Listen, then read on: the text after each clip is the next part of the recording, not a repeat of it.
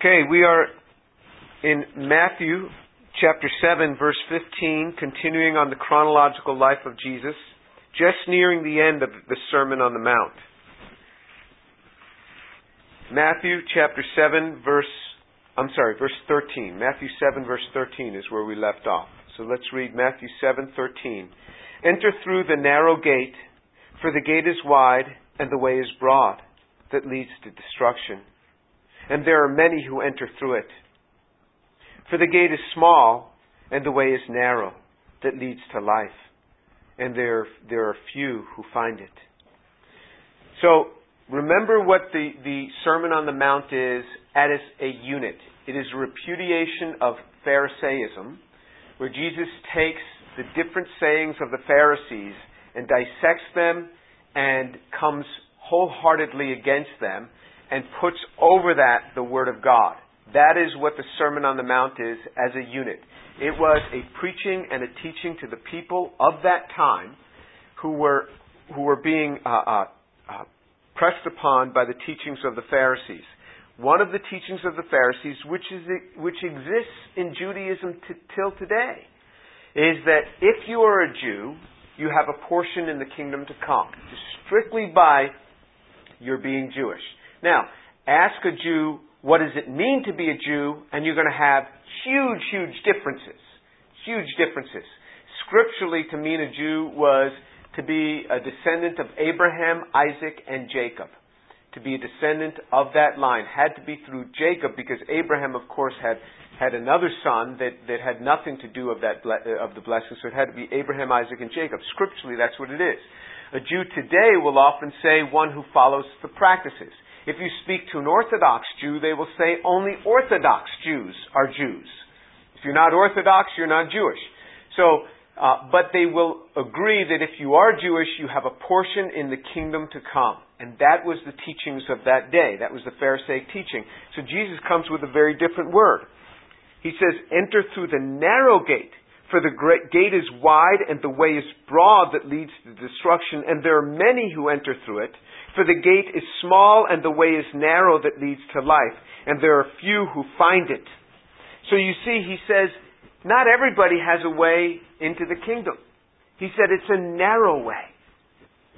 This for us in the New Testament has been further refined. This has been refined for us, and, and we have a precise description of what needs to be done. So if, if, um, if for example, if you read in uh, uh, Romans chapter 10, Romans chapter 10, verse 9 and 10 says, If you confess with your mouth that Jesus is Lord and believe in your heart that God has raised him from the dead, you will be saved. So it's a confession with my mouth that Jesus is Lord and believing in my heart that God raised him from the dead, you will be saved. This is what it takes for salvation that I have to be willing to confess Jesus is Lord and believe that He's risen from the dead. This is pretty important. To believe that a man has risen from the dead. That is not an easy thing to do. To believe that a man has risen from the dead. This is the bar that He has set for us. This is what He set for us. But what I want to focus in on is this way, this narrow way. He says it is a very narrow way that leads to life. And even for those, even for those that have said, Jesus is Lord and I believe He's risen from the dead, even for those of us who have done this, we have to watch our way, not so much for the loss of salvation, but very much for the loss of all blessing that goes along with this in our lives. So, for example, turn to Romans chapter 1. Romans chapter 1. We're going to look at the consequences of unbelief. And when you're looking at this, I want you not to look at this and say, oh, I know a person who fits that category. Let's take that off the table right now. I want you to insert yourself into this portion to see where you could end up by hardening yourself to the things that God may want to teach you. And I will look at myself. Because remember, what the, the, the uh, Pharisee did. He stood in the temple and he said, I thank you, Lord, that I am not like other men. As soon as we start thinking that we are not like others, that we are incapable of falling into things that others might fall into, that's when we have to start worrying. Because before, because uh, um, that, that uh, uh, pride comes before a fall, the scripture says. Okay, let's look in Romans chapter 1, verse 18. And this very much fits inside the, the, this word of the narrow way. Romans 1:18 For the wrath of God is revealed from heaven against all ungodliness and unrighteousness of men who suppress the truth in unrighteousness because that which is known about God is evident within them for God made it evident to them for since the creation of the world his invisible attributes, his eternal power, and his divine nature have been clearly seen, being understood through what has been made, so they are without excuse. For even though they knew God, they did not honor him as God, or give thanks, but they became futile in their speculations, and their foolish heart was darkened. Professing to be wise, they became fools, and exchanging the glory of the incorruptible God for an image in the form of corruptible man, and of birds, and of four footed animals, and crawling creatures. Okay, so remember, before we say, oh, that must be uh, Jews that weren't walking, or that must mean Gentiles that didn't believe, I want us to remember what, what, what I said is that, remember, let's put us in this position. It says, the wrath of God is revealed from heaven against all ungodliness and unrighteousness of men who suppress the truth in unrighteousness.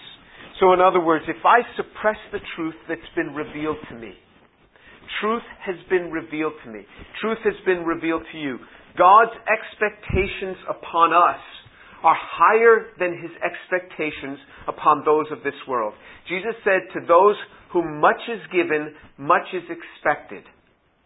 The more we are given, the more is expected of us. He expects more of me than he does of my neighbors who have very little understanding of him. And I was just telling Daniela this morning, take for example Jonah.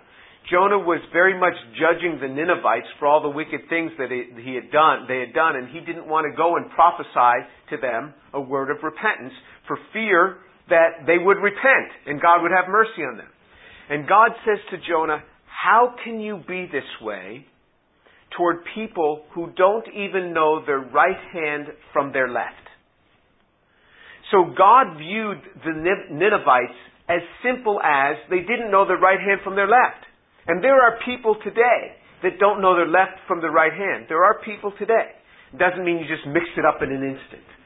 I mean, there are, people, there are cultures where people don't even learn the difference between the left and the right. And he says they don't even know this. How can you hold them to this standard? He was judging them based on what they knew.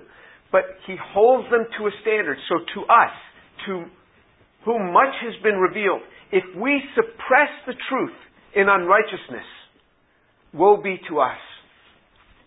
He says that the truth about God is evident within them, for God made it evident to them. For since the creation of the world, his invisible attributes, his eternal power and divine nature have been clearly seen, being understood through what has been made, so that they are without excuse.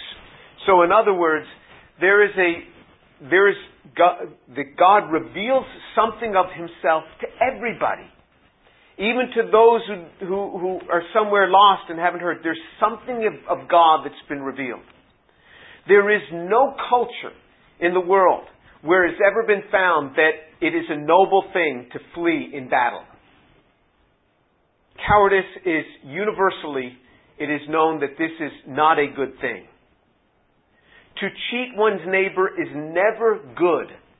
Doesn't matter what culture you're in, it is never good. Certainly it happens.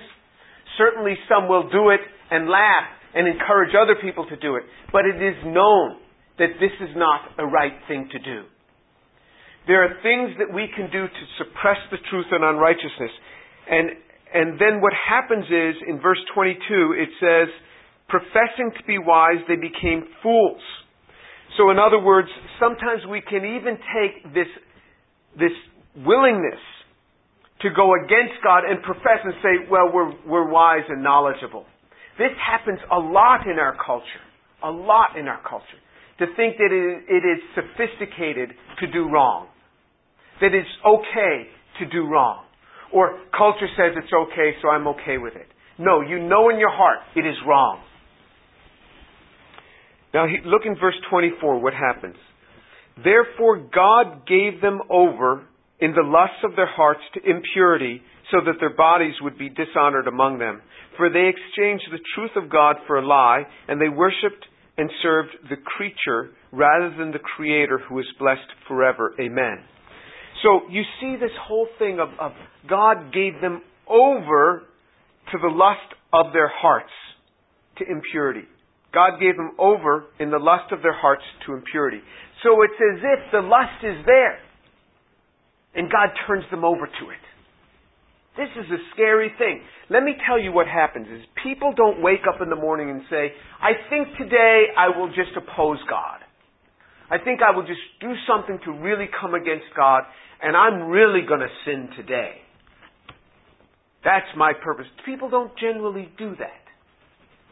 What happens is we suppress the truth in unrighteousness. We, we, we make a decision to disobey in some little way. And what happens is God can just begin to lift his hands a little bit. He doesn't have to throw lust at us. The lust is already there in the heart. He just turns us over to the lust in our heart. All he has to do is just relieve his hands a little bit from us. And there's enough dastardly stuff there to take us into great, great troubles. And you will see this pattern in your own life. I know because I see it in mine. It starts having, by having some cynical view. And you start moving further and further away. And then all God has to do is to begin to, to raise His hands a little bit from us. And there is enough trash in our lives to begin to let loose. So this term, therefore God gave them over in the lust of their hearts to impurity. Now let's look down at verse 26. For this reason, God gave them over to degrading passions. For their women exchanged the natural function for that which is unnatural. And in the same way, also, men abandoned the natural function of the woman and burned in their desire toward one another. Men with men committing indecent acts and receiving in their own persons the due penalty of their error. So you see that this seems to be a progression and God turned them over. In other words, just lift your hands a little more. He turned them over to this. And it's almost as if in our day, because of the things that are going on, if we ever speak a word that's somehow to say that there's sin in this world, somehow we're homophobic or we're some sort of phobic. Let me tell you something. The scriptures list this sort of thing right along with adultery very often, right along with fornication. I don't hate adulterers. I know many adulterers. I don't hate them. I feel sorry for them. But I can't call adultery right. You say, well, you know, you're, you're bigoted. You're homophobic. Am I bigoted against the, the polygamist? You know, can, can somebody be a polygamist? Can I not say it is wrong to be a polygamist? It is wrong to have more than one wife? Oh, that's okay to be wrong. No, this is wrong. The scriptures speak against it. Woe is me if I don't say that. It's not that I hate the individual. Do I hate the fornicator? Do I hate students that sleep around before they get married? No, I don't hate them at all. I feel sorry for them. I feel sorry for them because I know what that pattern is going to bring in their lives. I know the destruction that it's going to lead into their marriages. Because I know that when a woman has slept around with six other guys before her marriage and she's lived with six other guys, I know that it's going to be a lot harder to keep her pleased in marriage. I know the same thing for a man who slept around a lot. It's going to be very hard to keep him pleased in marriage with that one woman. So I feel sorry for him.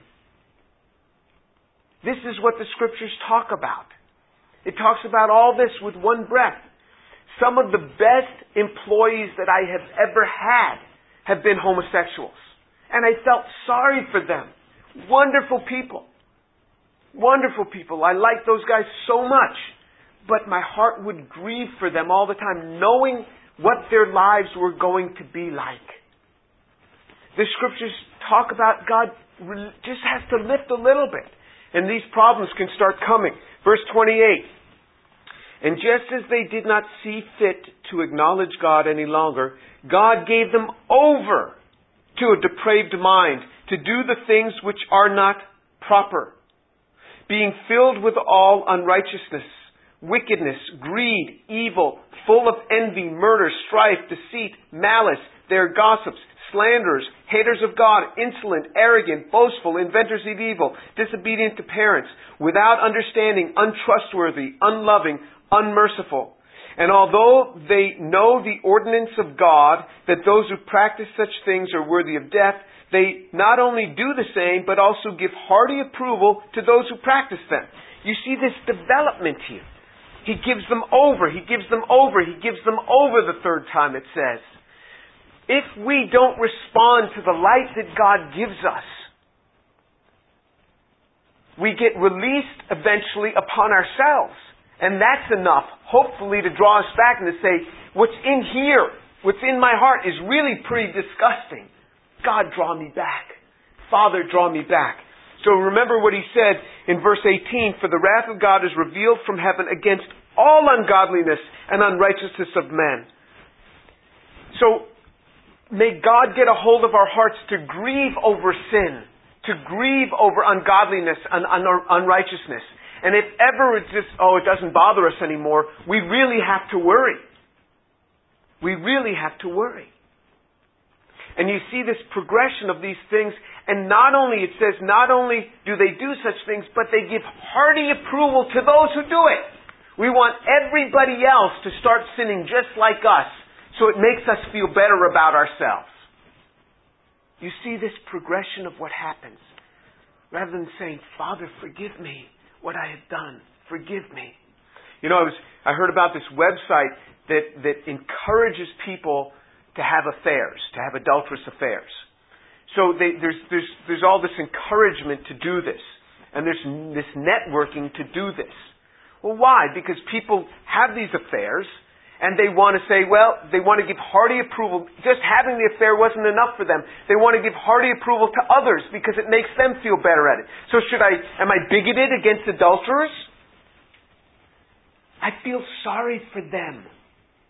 The act is wrong, the scriptures say. And that's all I go by is the scriptures. The day I stop going by these scriptures, stop coming here. This is what the scriptures say. It's not a matter of bigotry. It's a matter because I love this individual and I know the pattern of life and I know what the outcome is going to be. I have seen men who have walked in adultery and just the pain that they have brought into the lives, into their, their families, into their marriages, into their children's lives. I've seen the pain. I've seen, as it talks about in Proverbs, men who had so much and they lost everything Everything, everything, including their dignity, which is the greatest thing that a man can lose through adultery. So I know the pattern of what is lost in these sort of things. And the scriptures talk about this. That's why the way is broad that leads to destruction, but the way is narrow that leads to life. So even for us who are saved, there is all the more call upon us to be vigilant in our lives. Because there are things that are going to try to draw us astray. There are things that are going to try to destroy our lives. And God is calling us to something that is much greater. Okay, let's turn back to uh, Matthew chapter 7. Matthew chapter 7, verse 15. Matthew 7, verse 15. Beware of the false prophets who come to you in sheep's clothing, but inwardly are ravenous wolves. You will know them by their fruits. Grapes are not gathered from thorn bushes, nor figs from thistles, are they? So every good tree bears good fruit, but the bad tree bears bad fruit. A good tree cannot produce bad fruit, nor can a bad tree produce good fruit. Every tree that does not bear good fruit is cut down and thrown into the fire. So then you will know them by their fruits. Not everyone who says to me, Lord, Lord, will enter the kingdom of heaven, but those who do the will of my Father who is in heaven will enter. Many will say to me on that day, Lord, Lord, did we not prophesy in your name, and in your name cast out demons, and in your name perform many miracles? And then I will declare to them, I never knew you. Depart from me, you who practice lawlessness. So remember again what this is as a unit. As a unit, this is a repudiation of Pharisaism. And Jesus said, Beware of the false prophets. So what he's speaking about is these men who are instructing you, is instructing you in the traditions of men. He's saying they're false prophets. And he says you can identify them You'll be able to identify them by their fruits. Look at their lives. You know, one of the most compelling things for me in Christianity is the life of Jesus Christ. When you look at the man's life, I mean, the man could be very confrontational. He could be very confrontational. But you look at his life, and you see that this man is so unusual people tried to make him king, and he would slip out of their midst because he would have nothing of it to prematurely be made king by, by a bunch of men. Imagine the fame. If we did but one tenth of one miracle, it would go to our head. That Jesus did, it would go to our head. So, in other words, here is a man that would, you know, touch a man and he'd raise up from the dead or raise up from his infirmity. You know, these crowds just forming. I have seen men that have been gifted. And it is a dangerous thing. Because when they're gifted, they are so easily drawn astray because they start thinking something of themselves. Success is very hard to deal with. You look at what Jesus did, and the man was unscathed by it. he was, it says, that he didn't need anyone to testify of men to him because he knew what was in all men. So, in other words, when people would come and try to build him up for something, he recognized what was in all men. Jesus' life, how he dealt with people, how he dealt with the sinner, how he dealt with the Pharisee. You look at his life. Jesus said, look at these men's lives. You know, a while ago we had a, we had a gentleman in, he came and he visited this class and, and, uh, I, he, he, he's kind of a, a, a, a uh, sort of a, a, crusty old guy, and, and he can be real critical of things, as, as many people can be when they get older. But he in particular, and he admits it. and and uh, um, so after I I got done speaking, he said, "Let me talk to you." He said. Uh, and, and this is a guy who's grown up in the church. He had huge ministry himself, and he, he's uh, in his 80s right now. He said, I've seen a lot of preachers. He said, but you're the real deal. You don't get any money for what you do. And you invite people into your home so they can see the way you are with your wife and your children. He said, that's very unusual. He said, it's one thing to stand before a bunch of people, it's another thing to have them in your home. And you know, I knew what he was saying. I knew what he was saying. He's saying he's become real critical over the years because of things that he's seen that he's deemed hypocrisy. Now, I'm not justifying it because there's enough hypocrisy in my own life that I don't want to judge hypocrisy in another person's life. But this is what he's talking about. Jesus said, look at these men's lives. Look at their lives. And I've seen this. We've had, I remember years ago in a, in a former church that we were in, there was a guy who came and he did he did a revival service at the church on a Wednesday night thing, and they took up an offering for him. And one of my friends who was bringing him back to the airport said the guy in the car was counting his money, and there was a bunch of change there that had gone in the offering plate, and he took the change and he just took this this little baggie full of change. He says, "Here, you can keep the chump change," and he gave it to my friend who was driving the car. And all the guy was interested, how much money did he make that night? And that left something with my friend, as it should, as it should. Rather than what has God done in the lives of these people? versus what's the offering. You know, I was uh, I was uh, on a, on the board of a ministry for many years, and what I loved about that ministry is that the the main person in the ministry was a powerful, powerful Bible teacher. He would get invited all over. People would call up. They'd say, "We'd like to have this man visit," and we put no price on him visiting. They didn't even have to pay the travel. The ministry, we paid for his travel. Now, he's in full-time ministry and they would take an offering for him, but he's in full-time ministry, but he got, he gets a salary from the ministry. So any offering that was given that night, he would, every penny would get made out to the ministry. He wouldn't keep any of it. He would say, it's for the ministry. He says, I already get paid by the ministry every penny. But we would never charge, and many times we would send them on a deputation to go out somewhere and speak, and it was just a small church. They couldn't even reimburse the whole cost of his travel. It didn't matter. For as, as a board, we said, this is the ministry we have. We are giving out. People contribute to the ministry, we take it and we give it, turn it right around and we give back out. I was proud to be on the board of a ministry like that. We set no price to have him come. we didn't even say you pay for the travel.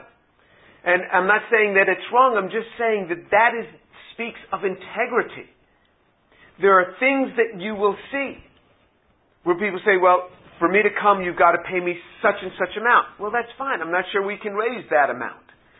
You know, we were, we were inviting a, um, someone to speak once at the university to give a Christian talk at the university as part of, part of a forum that we were uh, having. And and she was flying from, you know, it was going to be like a two hour flight or a three hour flight, and she wanted to fly first class. She wasn't particularly old.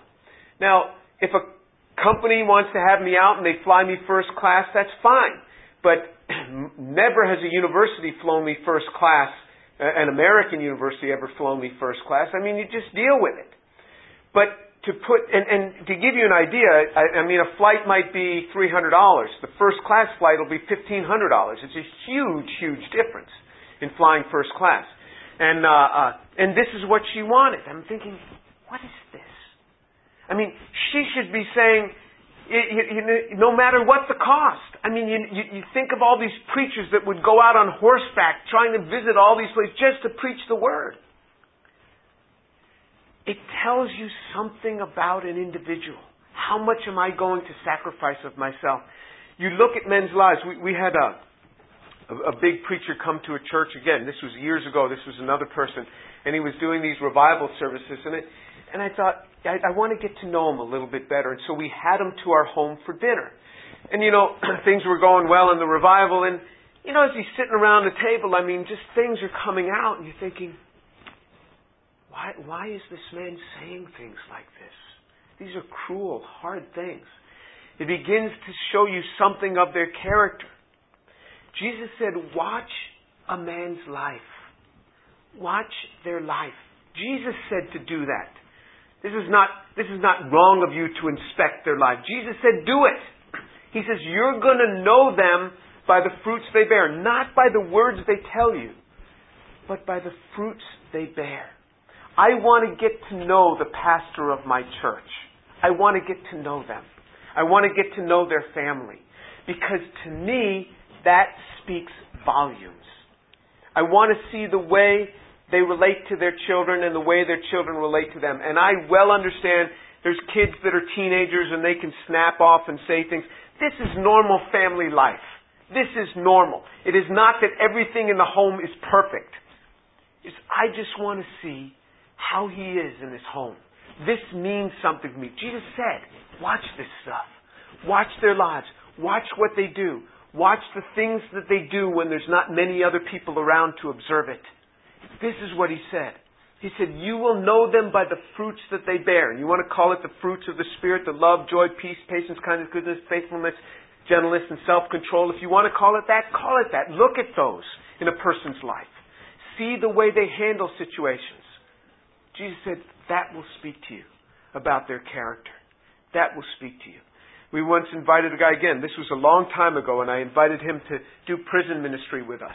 And and uh, this guy came in, and, and he, number one, he came late. I mean, we got guys in the prison waiting, and this guy shows up late. And then, as we're in the parking lot of the prison, He's just taking his time, changing his clothes, you know, using mouthwash and spitting it on the ground. And I said, you know, we're late. They've got these guys waiting in the unit for us. He said, let me tell you something. He said, you asked me to come here. You should have sent me some money up front to get me here. He was driving here, and the agreement was that after the prison ministry, he was going to speak at the church and an offering would be taken up for him. But he wanted money in advance to drive about three hours to get to the prison, and then we were going to have him at our church, which wasn't far from the prison. And this guy is saying, I should have paid him up front. thinking, this guy's character is just terrible. I would never have him again. And then after that, I told my pastor, my pastor said, We will never, never have that man back again. Just look behind the scenes a little bit, and you see the character of the individual. How much does he care for the lives in that prison? For how many men is he going to be able to touch and see their hearts saved? That's where his interest should be. Jesus said, You look at them based on the character. He says, They may even say, You know, we accomplished this, we accomplished that, we did miracles. Jesus said, Have you obeyed me? Have you obeyed me? Obedi- obedience is better than sacrifice, the scriptures say. Jesus said, if you want to abide in me in John chapter 15, he said, you have to keep my commandments. Keep my commandments and you will abide in me. How do you abide in God? You keep his commandments. he says, I don't care if you prophesied in my name. I don't care if you perform miracles in my name. I don't care what you did. Did you keep my commandments? This theme of fear God and keep His commandments is throughout the Scriptures. Old Testament, New Testament, you see it over and over again. Uh, praise the Lord. How blessed is the man who fears the Lord, who greatly delights in His commandments in Psalm 112. And then it just lists the blessings that come. You fear God and you keep His commandments. This is the basics. At the end of, of uh, uh, the book of Ecclesiastes, the second to last verse, you wonder all about this book. How do you make sense of it? It says, Young men, do this. Fear God and keep His commandments. This applies to everyone. You fear God, you keep His commandments. Jesus said, you keep the commandments of God. There's 150 commandments in the New Testament. That'll keep you busy. And, and uh, we will end it right there. We'll, we'll finish the Sermon on the Mount next time. Let's pray.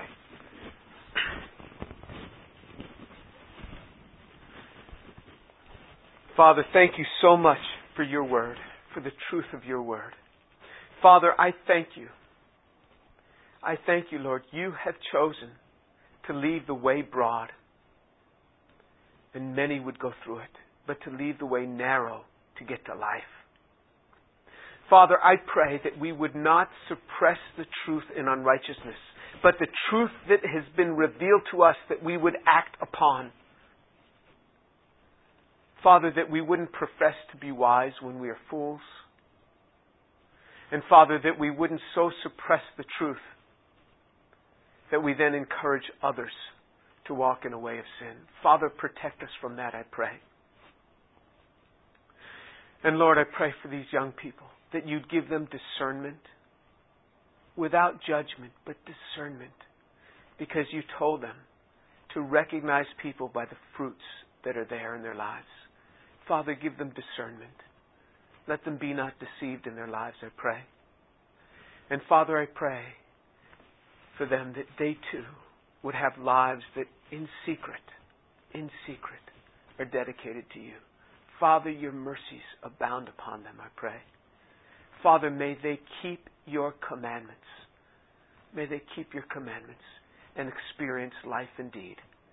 Father, thank you for your mercies in the name of Jesus. Amen.